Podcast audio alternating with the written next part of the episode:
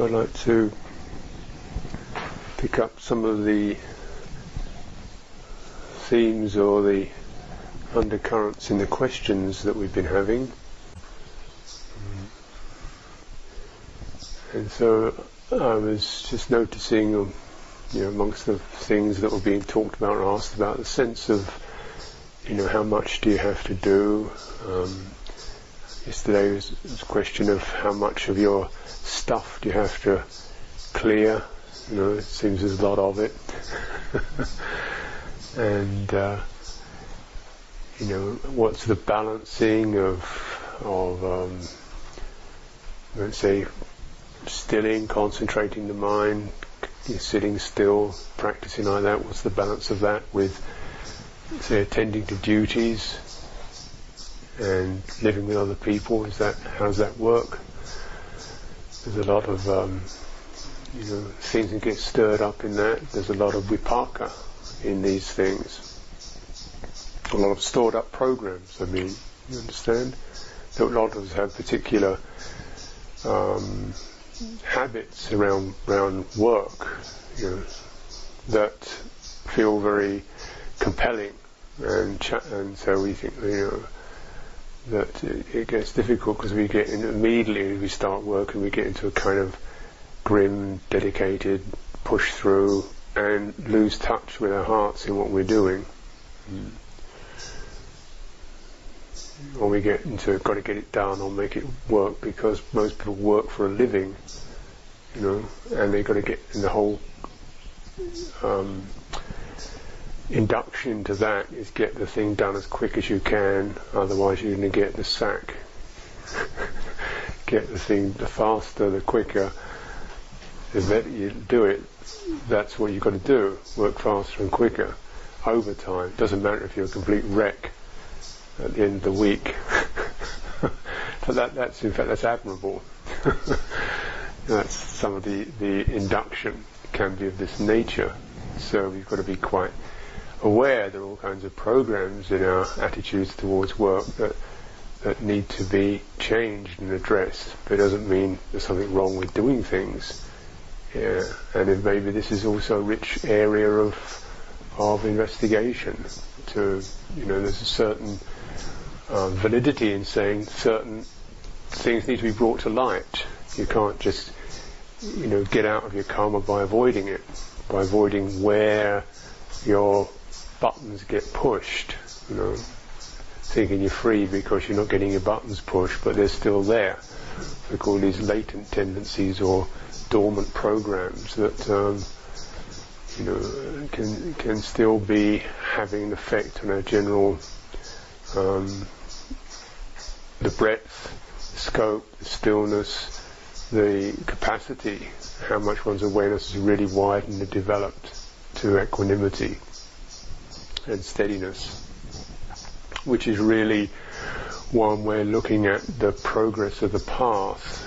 If you look in terms of the enlightenment factors, you see you start off with mindfulness, placing attention on an object, uh, an investigation, sustaining persistence, starting to get some quality, good feeling, rapture, and then calming, getting smoother and softer, tranquility, and then collectedness arises, sense of samadhi, and then this um, upekkha, equanimity.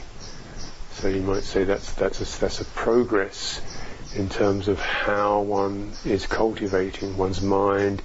First of all, just we say most the, the basic thing is to get mindful, to get mindful, to get your attention to bear something in mind so you can learn, you can study, you can investigate it. You might say these are a, a constant requirement. Um, so you should always really make an effort to keep your activities within those spheres. And it may be that that itself is a struggle. You know? But uh, also we acknowledge that the path is a struggle. It's not all struggle, I hope, but there's certainly in one's compulsive areas or one's ignorance, it's a struggle to pull out of it. Doesn't mean it shouldn't be done. It just means you've got to um, find um, you know, gather strength and really commit and really investigate particular points in your in your vipaka, in your programs, in your conditioning. Mm. So this always makes the practice. We can see there are various maps. You know, like you look at the enlightenment factors, you look at the the um, the progress of insight, which is detachment, dispassion, cessation, relinquishment, you know, which is a, which we may talk about later. Um, you know, which is more the sense of really becoming more and more um, released from any state of mind. Mm. So you're not really hanging on to any state of mind. So you're, you're moving in that direction. But exactly, that's the map, and there are tools. Yeah, there are maps and there are, there are tools, if you like, or equipment, gear to to to go on the journey. Um, you know, mindfulness of breathing, precepts, um, mindfulness of the body, mindfulness of the four foundations of mindfulness, what are called the 37 Bodhipakkhya Dhammas, these are pieces of equipment. And they can even be called the equipment for, for liberation. And you've got a map. But as you know, when you got you go out in the wilderness, you've got a map and you've got the gear. Still, different people are going to have to find their own pace with that. They're going to go at a different rate. Some people are going to be able to walk six miles, some people two miles, some ten miles. It Depends. Um, so that that's always the interesting bit, and the bit that you've got to know for yourself. And yet there are certain thing guides one bears in mind that if, if this isn't happening, then something is going astray. Mm, certain things should be very much like markers on the trail that you, that you can keep bearing in mind. Mm.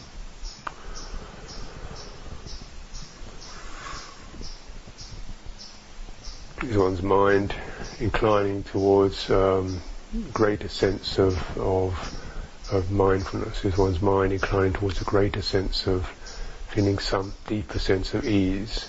Are you beginning to discover and unearth more things about yourself or less?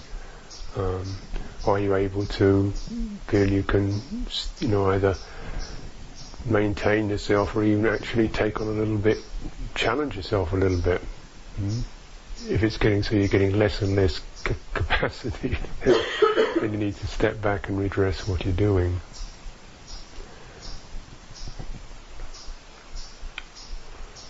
So, you know, this is all in a way the topic of karma, how we act, how we attend, how we practice in accordance with the capacities. Mm. Then as I was saying, how how much of your old karma needs to be cleared. Well, it's really the bottom line of it is all the vipaka that makes you feel this is mine, this is me, this is mine. so the Buddha said, for example, the, the body is old karma, the eye is old karma, the ear is old karma, the nose, the tongue, the sense faculties, that's old karma, that's an inheritance. You don't have to get rid of these in order to, but you have to get rid of the sense of being attached to them, mm, you know, feeling you are these. Um, and certainly all the events of our life, we can't imagine we can just forget them all, but they don't actually, they don't actually stir us up one way or another. We're not got a lot of feeling of worry or guilt or resentment or nostalgia and fascination. We've been able to, you know, not not get hooked on on the event stream of our life.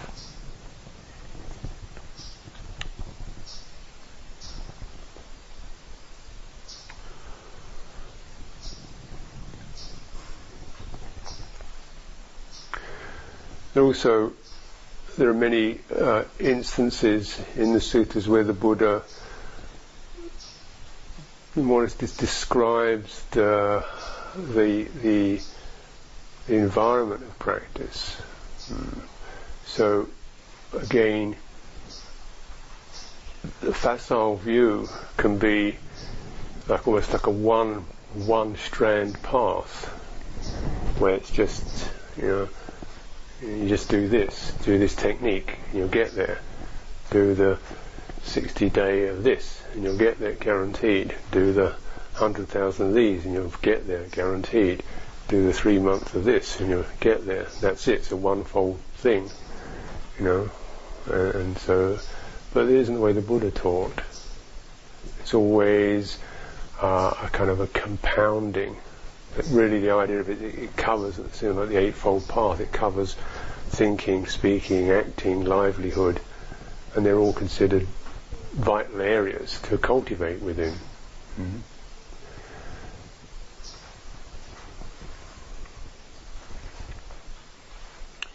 So as we practice, we as we look at Dharma first, we might say there has to be a, a commitment to it, which is perhaps you know, tentative at first, and then as we maybe get some results, we feel more interested, and then we feel more interested. And of course, one one thing you can say is dependent on your own real enthusiasm for it, your chanda, what's called chanda motivation, mm. and that, you know, so you've got to keep that alive. You've got to make sure you're coming from some sense of motiv- motivation, like when we get challenged, a sense of, well, there's something I can learn out of this. This will do something for me. This is I'm going to work with this. I'm going to, you know.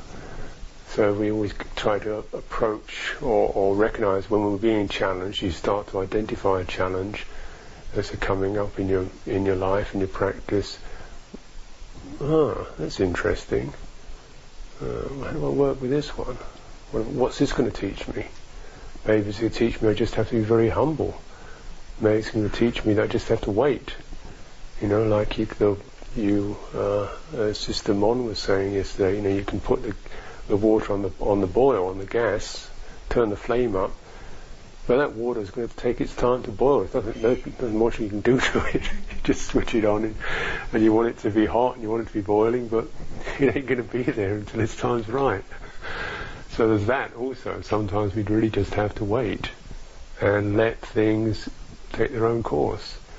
Other times there's, a, there's uh, something more we can, needs to be added. You know. um,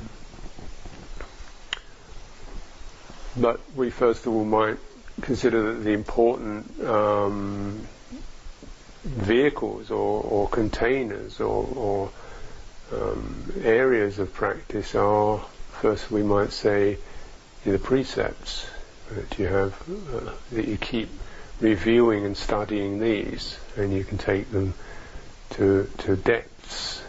You know, even you might say the five precepts as a basic. Still, you look at something like a principle of non-abuse, and you look into your mind. You think how many how many times you do you internally abuse other people, or psychologically abuse other people? Like, oh well, he's an idiot, or she's a she's a gossip, or he's a waste of time, or I, you know, or do, or abuse oneself. So you think, well, it'd be good to really get into that one and stop doing that. Uh, um, um, I remember when I was staying uh, with a guest of some Burmese people, and one of the Burmese women, she had a precept. She said, "I, I don't talk about other people." Uh, she so she wasn't gonna gossip or pass on second-hand, third-hand stories. So that sense of that's interesting. You know? So you look at things like careful speech, for example. How there's a lot you can do in that because we speak a lot, and speaking is interesting and it's entertaining, and you can enter other people's minds with your speech, and you can have, you know, you can arouse or excite or win over or convince other people. See, wait a minute, I don't want to manipulate with my speech. Uh, uh, I don't want to be manipulative and try and bias, bias people with my speech. I don't want to be speaking, just dumping my stuff into other people's minds. I don't want to be, you know, so we start to look at this, you know, the speech precept. Uh, and it, I think there's enormous um, depths in this. Know precept and in what it entails, because the speaking relates directly to thinking, And thinking relates to how we perceive, how we perceive other people, how we perceive ourselves. So when you start to find yourself caricaturing someone else, you think, ah, what's happening? How do I perceive this person? Do I really see him that way? Oh, I didn't notice that, but I'm going to check that out, you know. we carry around these ideas of, of people in our mind that are always really shorthand ideas. So the precepts act both as a as a, a boundary to prevent unskillful karma and also as a source of good karma. That is, how can my speech be something that's that's rewarding for others, that encourages others, that um, sees the good in others, that brings harmony where there wasn't harmony, that's worth listening to. You know, we do that, and how can it? So there's the good, the bad, the bad, and then how can I also investigate the roots and the basis of, of speech, of my verbal activity, then this is the karma that leads to the end of karma, because when we investigate it, actually, I'm not talking about people, I'm talking about a person's activities that affected me. That's really just an incident, that's an event, it's not a person.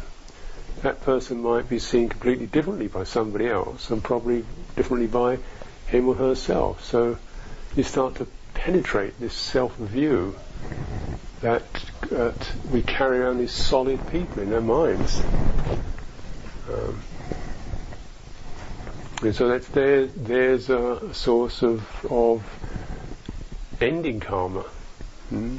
both in many ways, both in terms of laying down the the uh, negative things we perceptions we may have of others, or the idolizations, projections we may put on other people, and also starting to look into the very basis of self-view and substantiality that that is a, is a necessity. You know, is, is the foundation for all karma. We really think there's a me here and there's something there to be done by this here. And as you start to, as you more, more clearly into these these positions, you realise that the objects that you move towards a really relative, and the sense of the person who moves towards it is really just a relative thing. And what you notice when you when you l- relax those is you notice the energy of desire, or thirst, or irritation, or doubt, or fear, Ah, now it's the bit in the middle that's important. Mm. This means you're looking directly at the cetana, the volitional quality. The precepts are very important. And of course, as I'm saying, this sense of being able to, to bear in mind and investigate the nature of what, what we carry, you know, Dhamma investigation.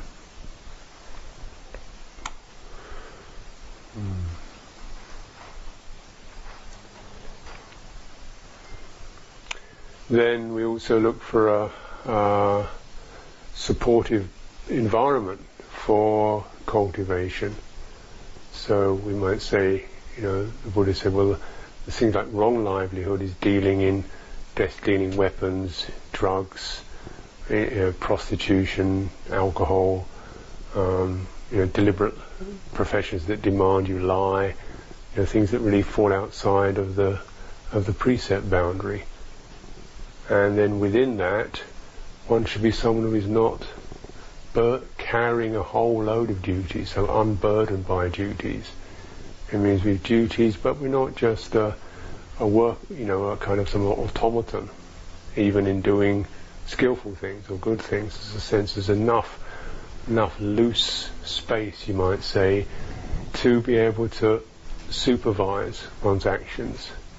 You've got enough left in your mind, enough room left in your mind to be able to supervise and be mindful and aware of, your, of what you're doing, your actions. So this is important, and this is why you know, we say monasteries, but it's not monasteries per se, but certainly, you know, some can be very, very busy, and you know, one would feel that it's not nece- absolutely necessary to have a monastery in order to, to be able to find that kind of um, uh, softening of one's livelihood. You know, living in, a more quiet life, certainly, where you, you're just living more simply would again be you've got to look, I think, for for um, you know non-monastics or people in what we call lay life. Then it's really, really big thing for livelihood is to is to to try to find this balance. Mm. So there is enough time, a little bit of time, a little bit of energy left, so you're not just running yourself into the ground, even if you're nursing or helping others or doing skillful things, still you've got to have enough room there to be able to get around it. So your karma, your action, um, whether it's good or bad, I hope, well, if it's good, I'm not condoning bad action at all, but if it's, if it's good, it's still, you want to have room for that fourth kind of karma, which is the karma leading to the end of it. Karma, which is the ability, fundamentally, the Eightfold Path, mindfulness, the enlightenment factors can actually get to work on what you're doing. Mm-hmm. This is in, this is really so that, that your context. So you've got the precepts, the context, and then if you're like a teacher, spiritual friends, you can get some guidance on because we can't always see the back of our heads. We can't always hear what we've just said, and uh, someone who can give you some uh, reflections, or you can your mind is producing certain thoughts and, and and and ideas, and you just can't see round it. And somebody says, "Oh, well, sounds like sounds like anxiety is the problem." Is oh yeah, when you got lost in the script. You know, someone who can kind of stand back from the script and say, well, it sounds like you're need to breathe in and breathe out a little more. it's so very simple, really, but you, do, you, know we get so entangled in our script that it isn't always. So this is really helpful. Mm. Yeah. So you try to set these things up. Again, this is what monasteries are for. You know, they, they in a way ca- carry all of these. These are really these are the basis of what monasteries are about um, skillful livelihood, meditation, um, precepts, encouragement, you know, things of this nature. So you've got a suitable matrix, and one should make every effort, I feel, to to to support all of those. You know, support your precepts, support your environment, uh, support having a teacher teacher you you know who who you who you, you support so that they're they you know you've got one who's prepared to listen and talk with you and a monastery you can support a, a, kind of something that carries all of these that you can help to support that because that's going to be for your welfare mm. as it said the Dhamma upholds those who uphold it it's pretty much what monasteries are about. They support those who support it, not because it's a deal, because the more that you connect to it and integrate with it, then the more you, are going to get out of it. You know, because you, it will help to to to train train you and um, give you something to to to focus on that's going to you know take you away from the all the other bits and pieces that can be going on in life that you know, so much of it's not really bad, it's just distracting. You know, just sort of distracting.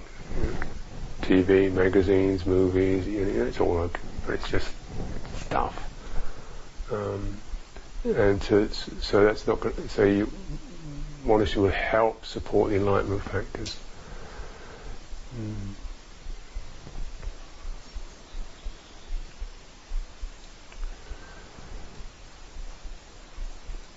certainly um, in that kind of mandala, in that sort of situation, then time and time again there'll come up the the the challenges, the resistances, you know, sense of I'm not getting what I want out of this. It's not working fast enough. It's too much of this. It's not enough of that.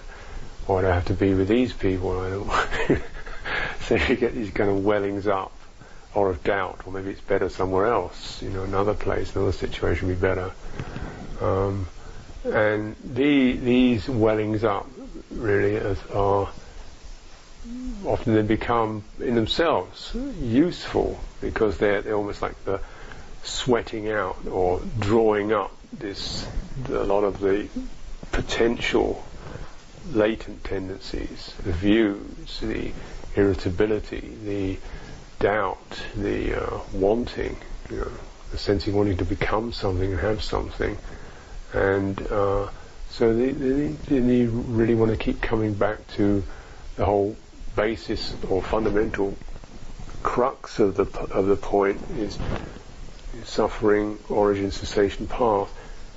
You know, so you start to review because because these these energies come. These are what sankharas are. It's kind of wellings up of these me tendencies, the worrying about oneself, concern about oneself. So it's not, it's, in, not, it's inappropriate to have some concern for yourself, but often the wellings up of the muttering or the, the ner- or the anxieties or the doubts, that's not really um, that's not really coming from some place of careful supervision of you know witnessing and, and looking after yourself. It's coming up from something more, much more instinctive.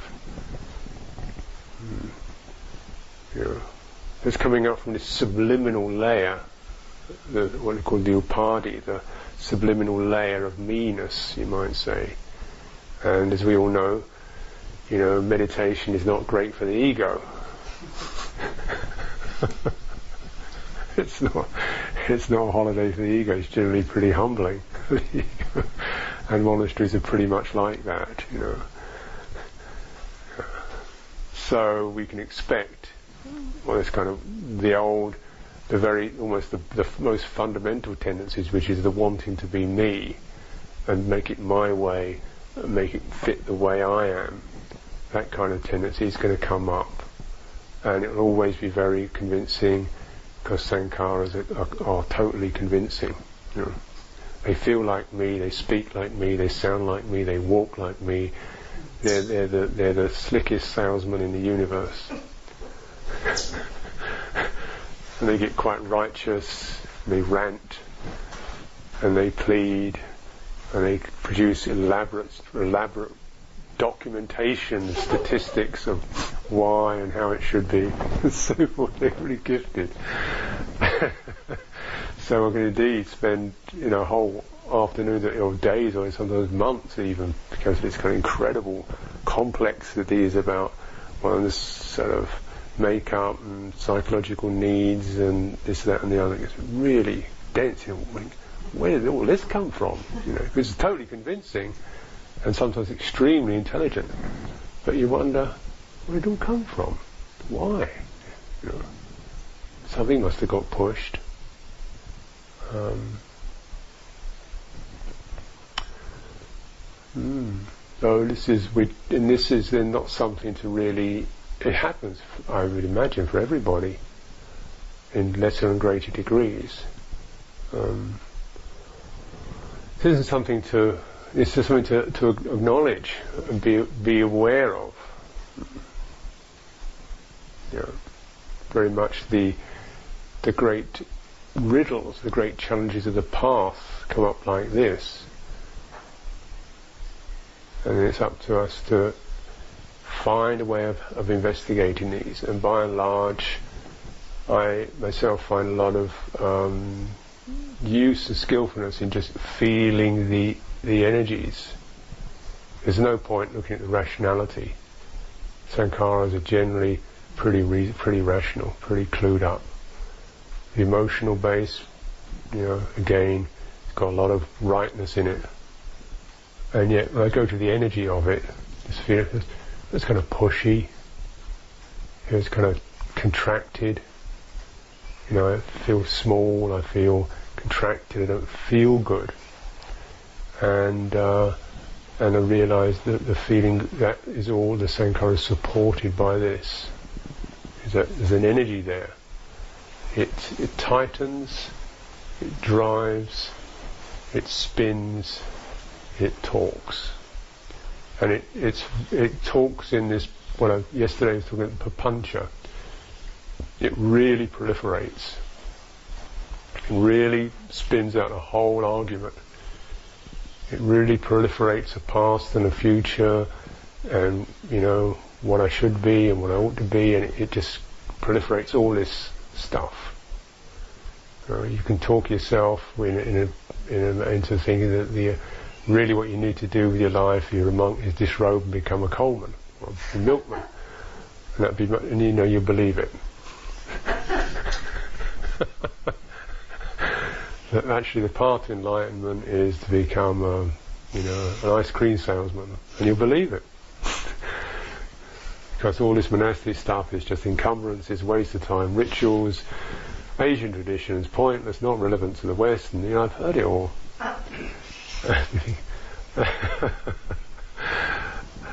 and you think, well, why did the why did the Buddha set it up? Why didn't he say, well, the best thing to do is become an ice cream salesman, or he, seemed to, okay, we're not looking at uh, particular lineages or or customs of particular culture, but the main things we start we recognize the bastions of um, what it is to be a gone forth person is that one is living under precepts, is that one is cultivating renunciation. also, also that one is in an environment that keeps checking the meanness. Now, this is really what we don't like. I don't like to have my meanness checked. I want it, you know, I don't like that, that. So one has to really get a, a growing conviction over time through the example of others, through teachers and exemplars who can talk about their experience and their guide and the, the joy that comes when that push has di- is dying or died every time they get over it. They come through that. And, you know, I was really in that and then I dropped out and it's really spacious and free. I didn't have to, you know, disrobe to do it. I just had to look at the craving in my mind or the becoming or the, the me sense in my mind and, and come to terms with that. Mm. This is the karma that ends the karma. And it's not like it all goes in one shot, but you, you end bits of it. You end bits of the story, bits of the narrative, bits of the conviction in it, bits of the way it grabs at you and runs with you. Mm. And so also when we look at the the the, the map of the ten fetters, for example, the first cluster is to do with personality view and um, doubt and attachments to forms and systems. So you cling to forms and systems. So, you know, as we chip away it's these are the things that tend to come up, particularly the personality view, the me, the screaming me, you know, the, the whining me, the muttering me. You know, that's the that's the first one that comes up. Really. So, uh, who is that? I mean, is this the kind of person you want to live with?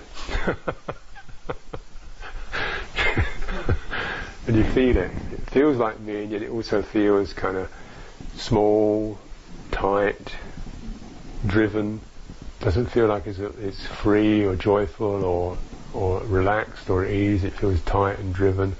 And so, no, I don't want to be this person. I don't want to follow this person's advice. Um, and then the whole, we start to translate that. This, instead of this is me, it sounds like me, it feels like me, but actually it's suffering. It's the first noble truth, it's, it's suffering. It's just suffering doesn't come up saying, hello, I'm suffering. It comes up saying, hello, I'm me. you know? But when you actually go into the energies of this, it feels stress, it feels tight, it feels compelled, it feels driven. this is dukkha speaking with a mask on. You don't identify with dukkha, with suffering. You don't identify with that. You don't identify, you don't follow it. And then so these disagreeable experiences are by and large, if we can have the faith and the trust and the encouragement of the from the environment and the situation we live in, mm, for a precept form that we did have confidence in. So why do we now want to, you know, if you're renunciant, why now do you want to go out and find a partner? Because somehow you didn't seem to want that five years ago. So how come? The, the thing has shifted, thing has changed, know, and the rationale behind that. So the, the, you know, there's, a, there's an origin here which is say there's craving. You know, and there's there's aversion. Mm. There's uh, frustration, and then there's the path to ceasing that, letting go of that. Mm. How we would come to this? Then, then, then there's one isn't, you know, with the, the um, the real bind of, of, of, suffering is the ignorance, is not knowing what it is, thinking it's me, seeing it as me, seeing it as other people, seeing it as a place, seeing it as a setup, seeing it as doing the washing up every day. No, it's not. We're not washing up every day is a problem. Suffering is always a problem. Washing up is not a problem. Every day is not a problem. Really isn't a problem. it's just action sloshing around. It's, it's nicer. It's better than killing pigs, you know what? so washing up every day is not a problem. You know, suffering is a problem. So let's get clear. You know, as you skim off this, this ignorance. Um, so can I approach this task or this phenomenon or this activity that I've labelled as suffering, can I look at it as in another way? How one's perceptions how one's meanness taints things as as not fair or not right or not what I want or somebody else should be or this, that, the other. You know, where does it say that? Where's where's the rule book that says things are should be one way or another? Things should be fair or there's no fair. so we kind of, uh, you know, the only. Um, so you've got to abandon some of these uh, you know, ideological positions to come down to this. You know, if you really want to do this as straight and as effectively as possible, it does mean challenging a lot of one's ideological positions and one's self views, things we may have, you know. No, it's not. Everybody's doing exactly the same thing, but it's not abusive, it's not violent, it's not uh, hurting anybody. It's not damaging me. It's all right. Mm. And uh, you know, washing up for 24 hours a day might be a bit much. you know, that's. But you see what I mean? I'm just using a trivial example. How the mind can blow something up, and then then it grabs an ideological position to to to uh, to uh, back that up. And this is ignorance doing it. You don't see the problem is suffering. And then when we touch suffering, dukkha, stress, the one of the, the why this this is uh, the Buddha said few it was in doubt as to whether to teach anybody. So I don't think anybody's really going to get this. So it took a little bit of reflection and coaxing to get him to teach because he thought, you know, people are really not really people going to get this actually. Why don't people see this? Because there's ignorance, and when we experience suffering, it's the last thing we want, and yet it's actually the thing that's necessary. It's like you've got to take the bandage off to heal the wound. Mm. So when, when we experience suffering as a feeling of trapped, held, impotent, you know, stuck in it, and then the mind proliferates. Oh, you know, it shouldn't be this way. I shouldn't be. I shouldn't feel like this. It's always like this, and we're stuck in this. It gets that stuck, frozen feeling. It's almost like the fright, uh, fight, flight, faint neurons kick in. You know, we either start to fight and struggle with it, or we jump out of it and try to shift gear to see something else, or we just kind of go numb and go, ah, I don't know.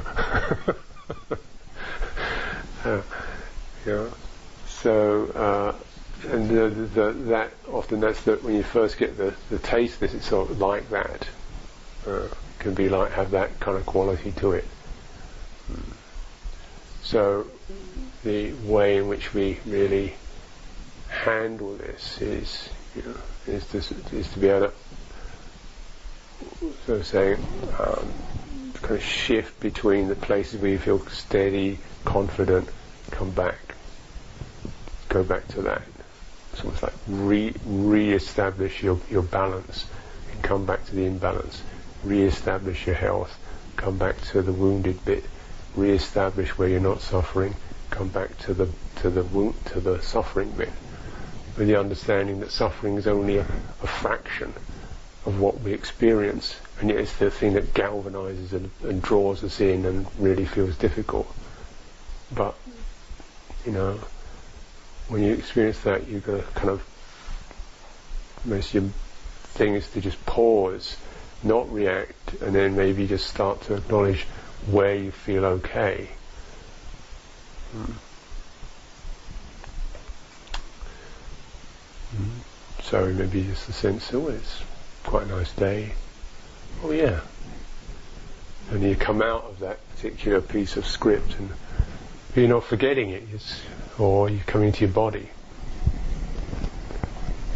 I was saying to somebody earlier, you know, that since when your mind gets locked and you get this incredible web and uh, of proliferation. The mind is just really getting overwhelmed. What do you do then? You know, what's what's the thing that you do? And um, my simple recommendation is, is that is the first thing you do is, is something really simple, something that doesn't require much any thinking at all, or hardly any thinking at all. So really, really simple. So it's easy to, to remember it. it's not a complex piece of philosophy, like things are impermanent, you know, well, yeah, right, so what? You, and, and I would suggest to find something which actually changes your energy. I mean, uh, pulls you out of the topic. And this is what mindfulness of the body can do. You know, you come out of the verbal, emotional um, proliferation and, and, web into just as a body standing here. Body sitting here, body walking here. coming to the awareness of the body. The whole of it. And it's, you know, actually you, you, should be able to do that really within seconds. Yeah.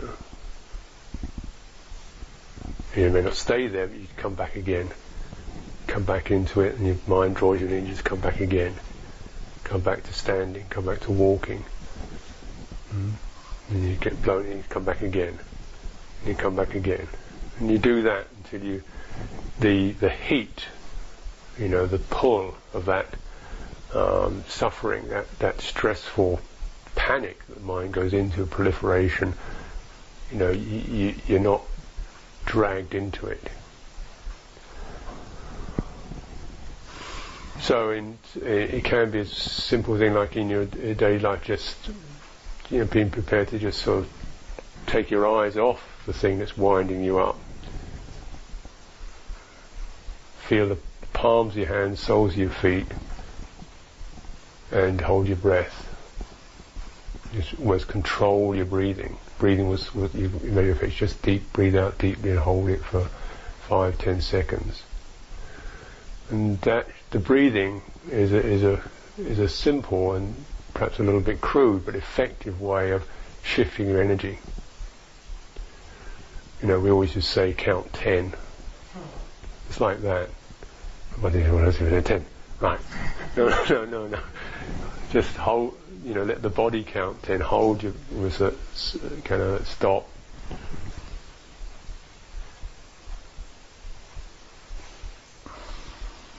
And that will certainly give you an immediate sense of shift.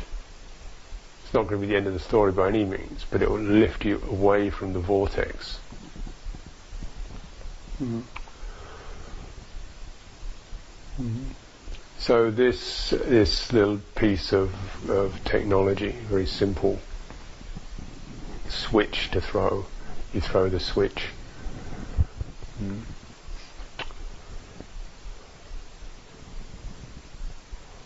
Suffering, and then uh, and then maybe it's again useful just to use the breathing to steady the mind. Just the two minutes, three minutes. Mm walking, breathing, just come to back to a where your energy is no longer so bunched up and tight and reactive or or floundering. You're steady, and then you can start to pick up the topic a little bit of it. Where, what really was in this for me? What was the real bit of it? You know, and right in the centre of that is just hurt. It's, you know, behind the rights and wrongs and always and shouldn't and they never did and so forth. Just under, right at the bottom of that is just hurt. And uh, then we see, go to that place, and just widen, soften your awareness, widen and soften your awareness around that. And the, the sense of, it gives the, the emotional charge a place to just release itself uh, mostly our reaction towards psychological, emotional pain is pretty much like a reaction to physical pain. You know, that is when you're physically hurt, then you tend to tighten up to defend it. Or if somebody's attacking you, tighten up to defend yourself, which may be a useful thing for a body, but it's actually is slightly different for the mind. When it's already in you, you know, you can't tighten up to prevent it getting in. It's already in. what you do is open up in order for it to drop out. the tighter you get, the more you hold it in. Yeah? It's like you've got a sort of, you know, piece of gravel between your toes. You don't want to clench your toes to hold it tight. You want to open your toes up to let it drop out. Similarly, when you have this, this psychologically emotional pang, you don't want to tighten up to constrict it. That'll actually hold it there. And the more you hold it there, the more it's like a kind of negative pearl. It acts like a piece of grit, and all this stuff starts to form around it. The self views, the history, the life messages, the life statements, and it gets thicker and thicker because that that nugget of suffering just gets bigger and bigger and bigger and bigger and bigger. Uh, so, you know, if that's, so really we want to be able to kind of just get bigger than our suffering. You know, get the mind to be wider and bigger than the suffering. So that the suffering just drops out like a, like when you open your hand up, it just falls out of your hand. And you don't, you don't understand it until it's gone. That's another little piece to know. You can't hold it in hand hold it tight. Well, it's because of this and that and the other. That's why I'm, that's why I'm suffering. Your hand is still tight. So, you know, because of that, you know, must be because I haven't understood the Four Noble Truths yet. You're still holding it tight. It must be because my practice isn't strong enough yet. It must be because I've got a lot of bad karma. It must be because, well, you know, so you're still holding it tight. The point to do is just to get your hand open and drop it. And then you see oh, it was. Uh, then you, then the open hand can know the sense of maybe you never really ever name it.